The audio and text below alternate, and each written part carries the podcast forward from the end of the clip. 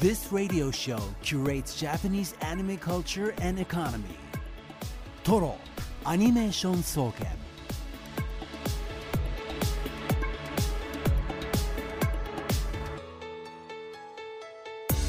ラジオをお聞きの全国のアニメファンの皆さんこんばんは静岡市駿河区トルにあるトロアニメーション総研今夜の当直研究員青木龍太です同じく当直研究員の渋谷香音ですそしてトロアニメーション総研首席研究員はこの方ですこんばんは首席研究員でアニメ評論家の藤津亮太です。あの放送直前のギリギリまでゲゲゲの謎の話で 鬼太郎の話であの盛り上がるのやめていただいいていいですか？やいやいやもう抑えきれない考察を語り合いたいんですよあの藤藤井井さんとさんと私は彼女は6時半から30分ずっとゲゲゲ話だけで。そんなことないですよねやってましたよ。ちょっとだけあのね渋谷さんの将来の話とかしてたけどね、うん、2分ぐらい。2分ぐらいね。うん。二2分ぐらいね。30分のうちのね。そう、はい。さあね今日はですねあのゲスト研究員がご登場いただくんですが、JRT 四国放送の聞かなきゃ損損アニソンソンパーソナリティの島川美優アナウンサーが登場なんですね。はい。えートロアニはですねお便り全国制覇と題しまして、うん。うん今シーズンの目標として、47都道府県にお住まいの皆さん全都道府県からメッセージをいただこうというね企画をやってるんですけれども残るが青森石川和歌山徳島愛媛この5つになっております。徳島いいですね。チャンスですよ。頼む。はい。徳島県民の皆さん。お願いします。メッセージをください。フリーメッセージでもいいんです。私はこんなアニメが好きですでいいんです、うんうん。ください。聞いてますあと愛媛和歌山石川青森の皆さんもください。切実な願いです。はい。お願いします。さあトロアニメーション総研毎週アニメについていろいろな角度から分析したトロアニレポート作成のため今夜も一般研究員である皆さんから情報を集めています。今夜のテーマ発表しましょう。こちらアニメの中の出来事をニュース記事にしてくださいです。アニメの中で起こった出来事や登場人物がやってしまいそうな事件事故をニュース原稿にして送ってください。だいたい20秒から40秒くらいの長さでお願いします。記者になったつもりでアニメの中の出来事登場人物や関係者にインタビューした内容でも大丈夫です。戦いに逆転劇で勝ったとかヒロインと結ばれたとかアニメの中の事実でも OK ですしアニメキャラの起こしたあなたの想像の事件事故も大丈夫です。私たちがキャスターになってお伝えします。はい。レポートは X メールでお願いします。番組 X は「ハッシュタグカタカナ」で「トロアニ」でつぶやいてください。メールはトロアニアットマークディジ SBS.com TOROANI アットマーク DIGISBS.com でお待ちしています。えーラジオネーム RC ベルグ渋谷亮太郎さん。もう本名じゃん。ちょっと待って。え？学校吉じゃなかったですか？RC ベルグ渋谷亮太郎って書いてます続きを、はい。じゃ速報です。お本日未あ明剣王ことラオウがケンシロウとの激闘の末昇天いたしました。ご冥福をお祈りいたします。あーいいですね。いストレートな。えー不法です。不法です。ラオウさんが。はいあー、えーまあ。これはあのー渋谷かのんちゃんのお父様、先週ご出演いただいたお父様でございますけれども、はい。北斗の拳好きなの？あ好きって言ってましたよ、ねこのメールのね相談も実はされておりましてですね、えちょっと短かったかなとか言ってて、うん。で私がじゃあなんかあの遺言我が生涯に一遍の悔いなしとか入れたらどう？って言ったら、その手があったとか言われて あのね。私が添削ちそょっとっか。ちしたんですけど。歩間に合わなかったそうんだね。一歩間に合わず、えーはい。今後も引き続き娘を何卒よろしくお願いいたしますはいということでした。ありがとうございます。はい、えー続きましてラジオネームソラニンさん。トロワニアニメニュースの時間です。また9月1日を迎えられず8月17日に戻ってしまったようです。今回の8月17日は1万2793回目となっています何が原因で8月最後の2週間を繰り返しているのか未だ解明されておらず現在の究明が急がれております。というわけで原因の究鈴明が宮春日、ねはい。はい。えー鈴宮春日の憂鬱エンドレスエイト、はい、これ誰が観察してるのかねねあの長門しか観察してないので 長門の中のニュースキャスターうん。人格が読んでるとしきっか考えられない。とそうでしょうね どこから見てるんだね。あれもすごい話ですよね、そうん。声優の皆さんあれ毎そう回ね同じセリフなのに毎回やっ、うん。ナレーションで。同じじゃないですからねあまあそもそもね。地道にね確かに、うん。あのアドリブでどんどん変えてますからね、うん、そう。かね、うんうん。そう杉田智和さんだなってうん。思いながら、そう。話を聞いてましたよ。はい。はい。他にもたくさん来ているので後ほどゆっくりご紹介していきます。はい、えーまた今夜もトロワニ首席研究員藤津さんのアニメコラムコーナー藤津亮太のアニメラボもあります。今日はこの後のトロワニニュースの後からの放送にな今日どんなります報告でしょうか？あのガンダムの CG 作品がネットフリックスでねやるとうんいう発表がありましたのであの CG メインで作られた皆さん知ってるか知らないかわからないガンダム作品をご紹介していきます。誰がわかるんやっていうね 作品のラインナップになりそうですけど、まあ青木さんね事前に言おうと言ったら一つぐらいしかわからない僕一つしかわからなかっあの青た木さんがにわかがバレる。ちょっと恥ずかしいですけれども、うん。皆さんお楽しみに。それではトロアニメーション総研スタートです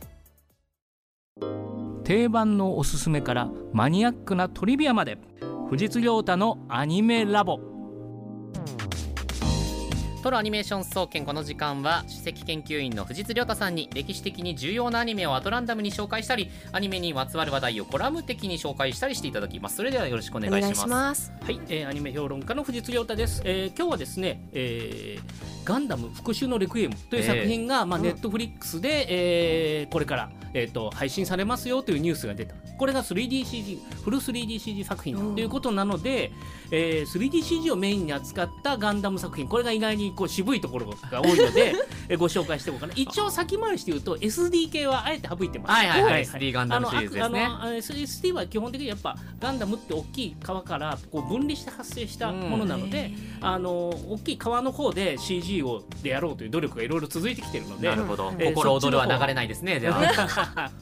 そういう感じなんですが、はい。まあ、まず時系列的にですね一番古いやつでいうと、1998年8月ガンダムビッグバン宣言というイベントが開かれたあの開かれたんですね。これは要は、えーっと単影ガンダムその時はタイトル発表にならないんですけどガンダム A プロジェクトっていうのを動かしますよっていう発表をやった横浜でやったイベントがあったんですね。でここでスペシャル映像として、まあ、2つ流れたんですけどその片方がガンダムうんミッショントゥーライズという作品だったんですね。これがあのアキラなどでご存知大友克洋さんが作った 3DCG 作品の短編ですね、おあのーまあ、作中ではほぼセリフらしいセリフはないんですけれど、あの超高速ジャンプをするための装置をめぐって、えー連邦とジオンがあのやり合うという短編で最後はその装置が働いて終わるみたいな。超高速ジャンプっていうのは空間移動的なボソンジャンプ的な的なああなるほどあのーそうなんです。的なものの装置があってそれをまああのだからどっかで戦ってる時にこっちでこういう戦争がありましたっていう体で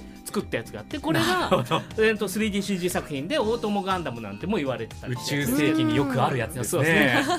これね多分確か、あのー大友さんのスチームボーイの DVD かなんかに特典で入ってるはずなんで、あのねそうなんですよ。これこういうのってあのどこでソフト化されてるかが結構大変で追っかけるの大変なんですけどでこれが98年でで1999年に、えー、G セイバーという作品がですねあのうん。作られて、うん。えー、と2000年に、まあ、テレビ放送かなされるんですけどこれはあのーメカが CG で、えっと、カナダの制作プロダクションと、まあ、当時の制作会社サンライズが組んで、えー宇宙世紀でいうと217年もう相当未来。おーそうですね。要はもう今まで作ってるアニメとは被らない未来で、えーまあ、宇宙都市のガイアという宇宙都市とそれから、えー、と地球議会軍っていうのの間で、まあ、食料などをめぐって、えー戦いが発生するというところで、まあえー書いたやつがあってこれはあえて宇宙世紀だったんですね。そうですね。そうなんですよ。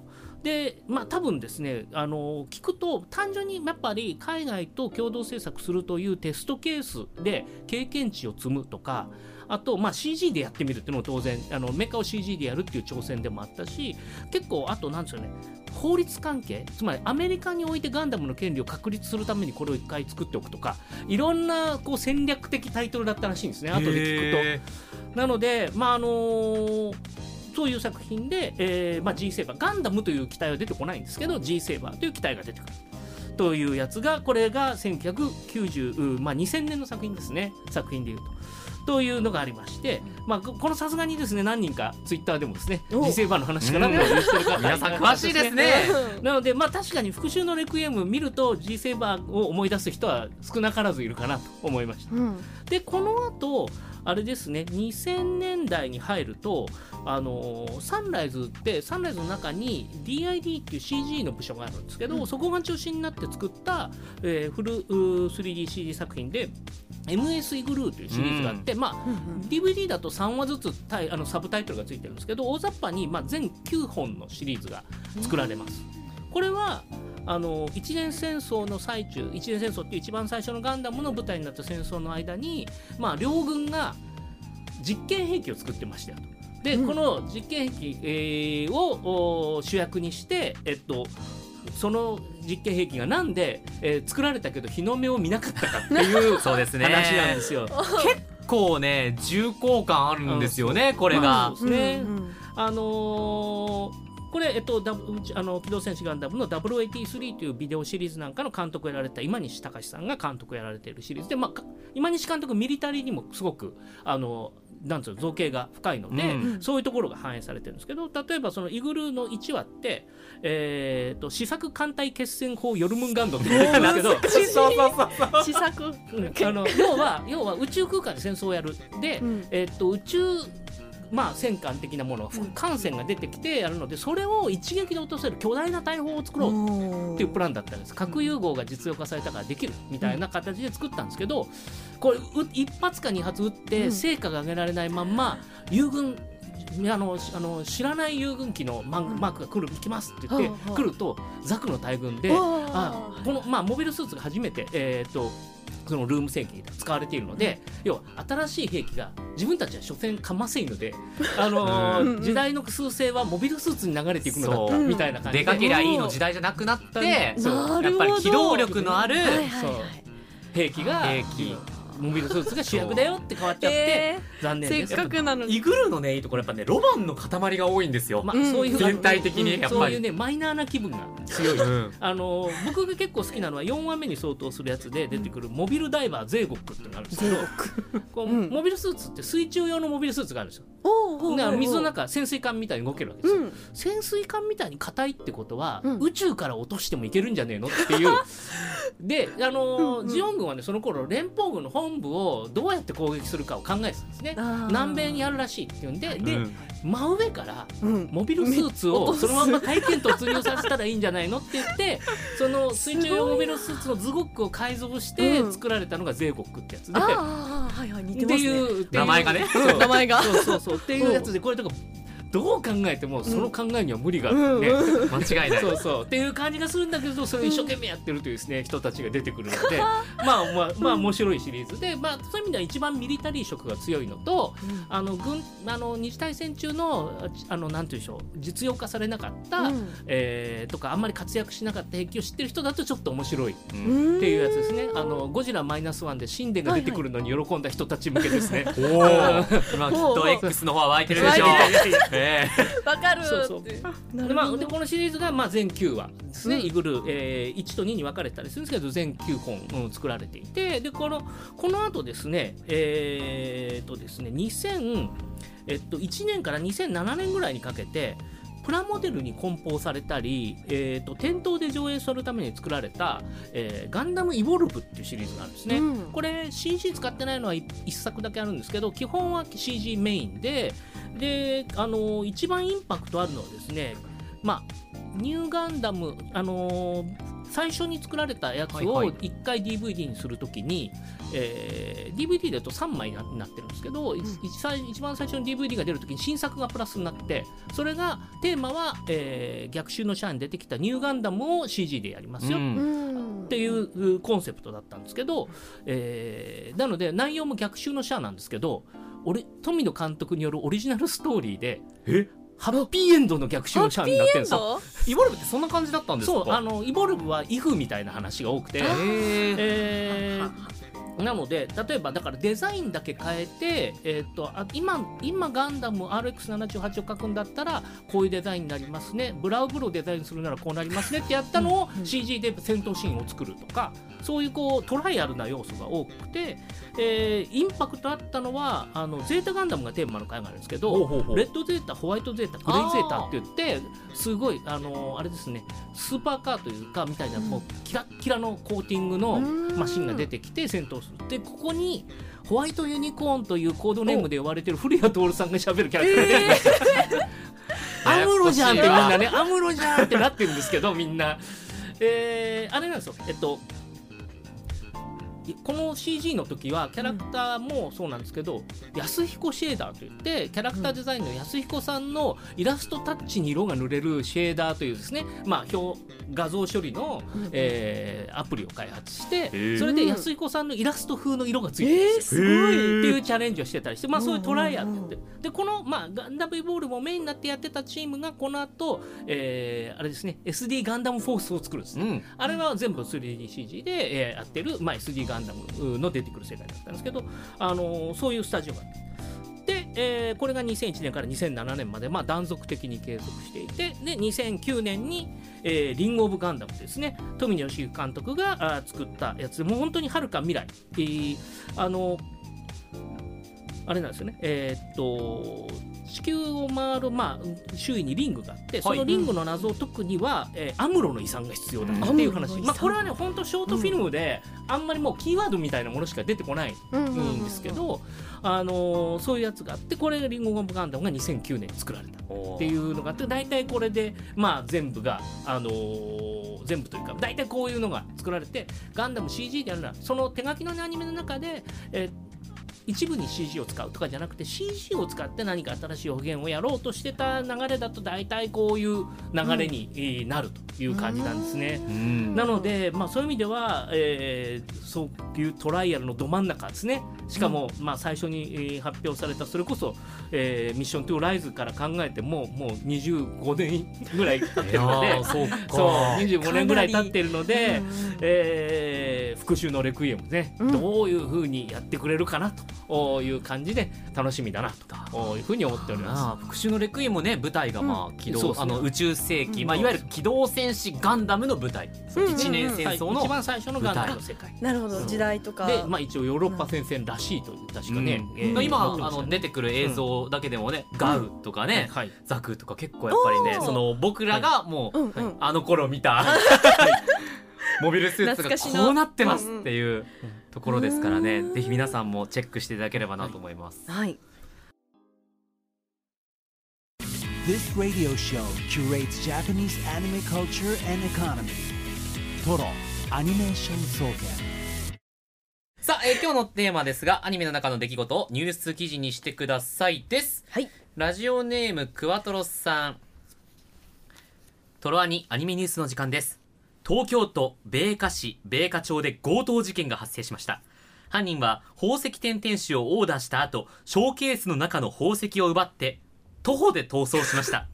近くで潜伏している可能性がありますので外出は控えてください。なお、米花所長の銭形光一氏によりますと、なんで米花町では凶悪犯罪が多発するのか謎だとコメントしていました。続きまして、ラジオネーム銀さん。4年に一度のスポーツの祭典 WSG ワールドスポーツゲームズついに開幕。昨日の開会式では最高時速1000キロを叩き出す世界初の真空超電導リニアの開発が発表され世界に驚きを与えました。ん？え？あはあ。速報です。先ほどのニュースで報じました真空超電導リニアですが芝浜スタジアムに突き刺さり逮捕した模様です 詳細は不明ですが目撃者の情報によりますと巨大なサッカーボールを見たとのことです。こちら速報が入り次第お伝えします、ニュースにしがいがありますね本当に。ねうん。まああのーどう考えても最初の犯人は黒ずくめですよね、全身黒でしたよね、ねえ。うん。え近くにまあ潜伏してる可能性があるっていうことでね、うん。多分毎回見る車で逃げてるんだろうなはいと思ってますけれども。であとねちょっとコナン君の世界、うん。起きる事件でかすぎて、でかすぎでかすぎ。あのなんか驚かなくなってる自分がいる。あとボールで解決しすぎ。サッカーボールで解決しすぎ、ええ。うんあの本当にコナン君の事件がもし起きてしまったいら、やいやいや。あの我々は眠られ眠ることできません。はい、それくらいやばいです。はい続きましてラジオネームもくもく駅長さん。トロワにアニメニュースの時間です。本日昼過ぎに東京都の空き地にて強盗事件が発生しました。警察は現場にいた未成年の男を逮捕しました。捜査によると容疑者は俺のものは俺のものお前のものは俺のものなどと言って被害者から漫画とおもちゃ数点を奪っていきました。取り調べに対し容疑者はのび太のくせに生意気だったと供述していますが犯行を認めて奪ったものは持ち主に返されました。続きまして続いてのニュースです。東京都内に住む小学生 N 君が覗きの現行犯で補導されました。いつも同級生の女の子の風呂場を覗いているようなので手口の解明を進めています。本人はドラえもん助けてと意味不明のことを言っている模様です。以上。え、ひ 被害者が加害者になってたからさ今。ループみたいになって。のてなんかね、まああと N 君ね多分そんなに積極的に覗きに行かないからね。そうですね。ラッキーで偶然ねそうそうそう。あのどこまでもドアとかけると お風呂だったりすることがあるだけなんで、そうだ。そ。れは犯罪覗き故意ではない。そうそう。そう、うん、そうですね。そう弁護士がねついてあげないとダメですよ。わざとじゃないですっていうふうに。え2通目のメールはえラジオネームクワトロさんからでした。はい。続きましてラジオネームソラニンさん。ニュースをお伝えします。近頃女子中学生を中心に魔法少女詐欺の被害が相次いでいるそうです、犯人はキュゥべえと呼ばれる一見可愛らしい見た目の小動物ですがその可愛い見た目で少女に近づき僕と契約して魔法少女になってよと言葉巧みに契約を迫り魔法少女を増やしているようです。その後少女たちが相次いで姿を消しており事件の究明が急がれております。これはあのこの魔法僕と契約して魔法少女になってよという契約を迫ったということですけれども、うんうんクーリングオフはできないんですクーリングオフはねこれできないんですよ。厳しい悪徳業者だから。悪徳ですか？そうです、うんこれは良くないですね。悪徳宇宙人的な何かな。ん。で、これは事件の究明急いでほしいですね。えー、トロアニアニメニュースの時間です。ラジオネーム下鴨家のものさん。今日行われたインターハイ高校バスケットボール全国大会で優勝候補が初戦で敗れる波乱が起きました。現在大会3連覇中の秋田県代表山王工業はシードシードのため初戦となる2回戦神奈川県の湘北高校と対戦しました。試合前半を2点ビハインドで折り返した山王は後半開始直後一気に攻め込み一時24点の大差をつけます。しかし湘北はリバウンドとスリーポイントシュートを主体とした攻めにより徐々に点差を縮め最後は試合終了の笛と同時に湘北が逆転。山王は涙を飲む結果となりました。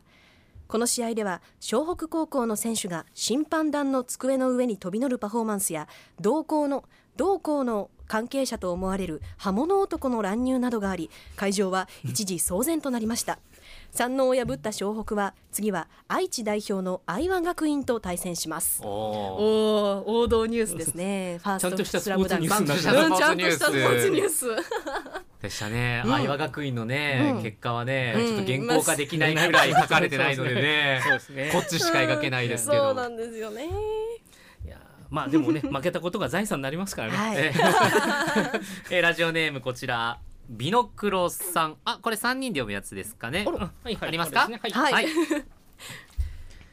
先日京都競馬場で行われましたクラシック三冠最後のレース菊花賞で里のダイヤモンドが見事勝利を収めました。里野のジンクスこの重圧がある中見事な末脚を発揮しての勝利見事でしたね。応援ありがとうございます。ダイヤモンドは砕けない。それを証明することができ嬉しいです馬娘3から里のダイヤモンド菊花賞勝利のニュースを取り上げました。カノンダイヤモンドって書いてますけど、ね。富士通解説者はこれだと山本実解説者。正弘あの山本昌さんとかになってくるんですかね。こうなってくるとわかんない僕は青島アナなんでしょうか。ちょっとわかりませんが青だけ合っててね。ね。あはい。の現在も放送中でございますので、馬娘皆さん見逃お見逃しなく。はい。続きましてラジオネームアヒルパパさんトロワにアニメニュースの時間です。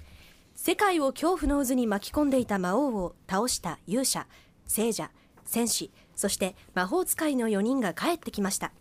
市民たちは勇者一行を大歓声で迎えそしてお城では国王が4人を丁重にねぎらい城下町は平和を喜ぶお祭りが行われそして4人の冒険は終わりました。さて突然ですがここで問題です。このニュースの作品名は何でしょうか？簡単早々のフリーレンだろ？ブッブーですわ。これは2019年冬アニメのエンドロの第1話オープニングの話でこの後勇者一行は目が覚めると過去に飛ばされて学園で騒動が始まるアニメですわ。えちょごめんもう全然わからなかった。情報量多かった。情報量多かった。ちょ俺もうブッブーですわ。ねあれ違う作品かなってなったもん。一気に3つのアニメが出てきましたね。盛り込んだうねん。カツカレーみたいな早々のフリーレンでなく、うん。エンドローというアニメらしいです。なるほど、うん、カツカレーみたいということで あややこしかった。わラジオネーム月島クリスさん。トロワニアニメニュースの時間です、ここで一本入りました。沼津のスクールアイドルアクアが見事ラブライブで優勝を果たしました。地元民からも歓喜が湧き沼津のこれからが非常に楽しみになりました。ここにね「ブッブーですわ」を入れてほしいんですよ、まさかのね。うん、ちゃうのよ。とは思わなかっていうかあの途中からクイズになってた。からねニュースじゃなくてクイズだからね。何でしょうか？ん。とかねえそんなんダメですよもう。ちょっと皆さん、いやいやまあまあでもアクアの優勝おめでたいですね。めでたいですね。ちょっとどんな優勝だったのかとちょっとこの後のね結末うんもね、ねどうなるか気になりますね。続きましてラジオネーム銀さん。トロワニアニメニュースの時間です。鎧の巨人正体判明か壁の中に突然現れる鎧の巨人ですが先ほど容疑者と思われる人物から証言があった模様です。調査兵団だ調査兵団所属のライナー・ブラウン容疑者は俺が鎧の巨人でこいつが超大型巨人ってやつだなどとわけのわからないことを言っており現場は混乱しているようです。なお重要参考人として同じく調査兵団所属のベルトルト・フーバー氏も疑いがかけられるとのことです。はい。そういね、うん。読みづらい原稿があるとね読みづらい嫌なんですよ。いやな。今日もちょっとねおかみになねおられまし今日おかみになりましたし。うちのもうここだからっていう話していいですか？おい。この間ねもうすごく嫌だった自分の髪があって、あら何ですか、ね、しかも本当ガチのニュースね。ガチのニュースって噛んだんだけど、はい。そうね、よりにもよって、はい。アダルトビデオって文言を噛んだの よりにもよって。なんて噛んだんですか、それ深層心理がなんか揺れたんじゃない？なんもないんですよ。なんか揺れ別たんじゃない？に何も意識してないしあ本当ただ誠実にね、うんニュースを伝えてるはずなのに、ちょっと動揺が。よりにもよってそこで噛むってとこで俺噛んでしまって そうちょっと傷つあれはもうちょっと心に深く傷がつきましたね。まあここでお焚き上げというね。そうですね。感じでね。お焚き上げしてください。ラジオネームジョーギアさん。ニュース速報をお伝えします人類最後の希望としておよそ1年前にイスカンダルへ出発していた宇宙戦艦ヤマトが本日午前地球に帰還しました。地球防衛軍の発表によりますとヤマトが持ち帰った放射能除去装置コスモクリーナー D は試運転を終えてすでに国連宇宙局へ引き渡されているということです。しかしヤマトの帰還は当初の計画より2ヶ月程度遅れており国連宇宙局幹部は期限までに放射能除去作業を完了できるよう全力を尽くすとしています、無事帰ってきてくれてよかったですねさん。あの、あの、えっと、あれなんですよ。放射能除去装置コスモクリーナー D は旧作の設定なんで、2199の方はえコスモリバースシステムなので、あそうでね。こで、えっと、あれですね、えー旧作だなっていうことがまず一つわかるなと思いますね。すごい、えーあと実際にあのね遅れてきたんで結構地球じれてたと思うのでね、うん。よかったなと思いますね。解説の藤津さんでした。続きましてラジオネーム高山椎名さん。トロワにアニメニュースの時間です。今日の特集はある芸能事務所勤務の男性の追跡です。小さな芸能事務所であるにもかかわらず2人のプロデューサーで切り盛りしさらにトップクラスのアイドルを輩出しているその秘密はどこにあるのか。プロデューサーとして敏腕を振るう彼の泣き笑いのや泣き笑いの様を追いました。6時35分頃からお送りします。というわけであドキュメンタリーチックなその特集うん見たいですよね。の特集。アイドルマスター。うんうんうん、うんあの顔はどれで描かれる？ピーって描かれるんですか？あの社長がね出てこない。うん。社長が出てこないですね。アイマスだからね。そうインタビューでなるほど。声は出てくるけどみうん。たいな。ああプロデューサーうん。二人のねプロデューサーで。と、うん。ね、はい。労働環境が心配にはなりますけれども。確かにねあの二人であの量のアイドルはうん。ちょっと。あとねじ事務の人一人かっていういう話が、えーまあよく言われるお話ですけどね。いや皆さん今日もたくさんのニュース原稿ありがとうございまあした。りがとうございました。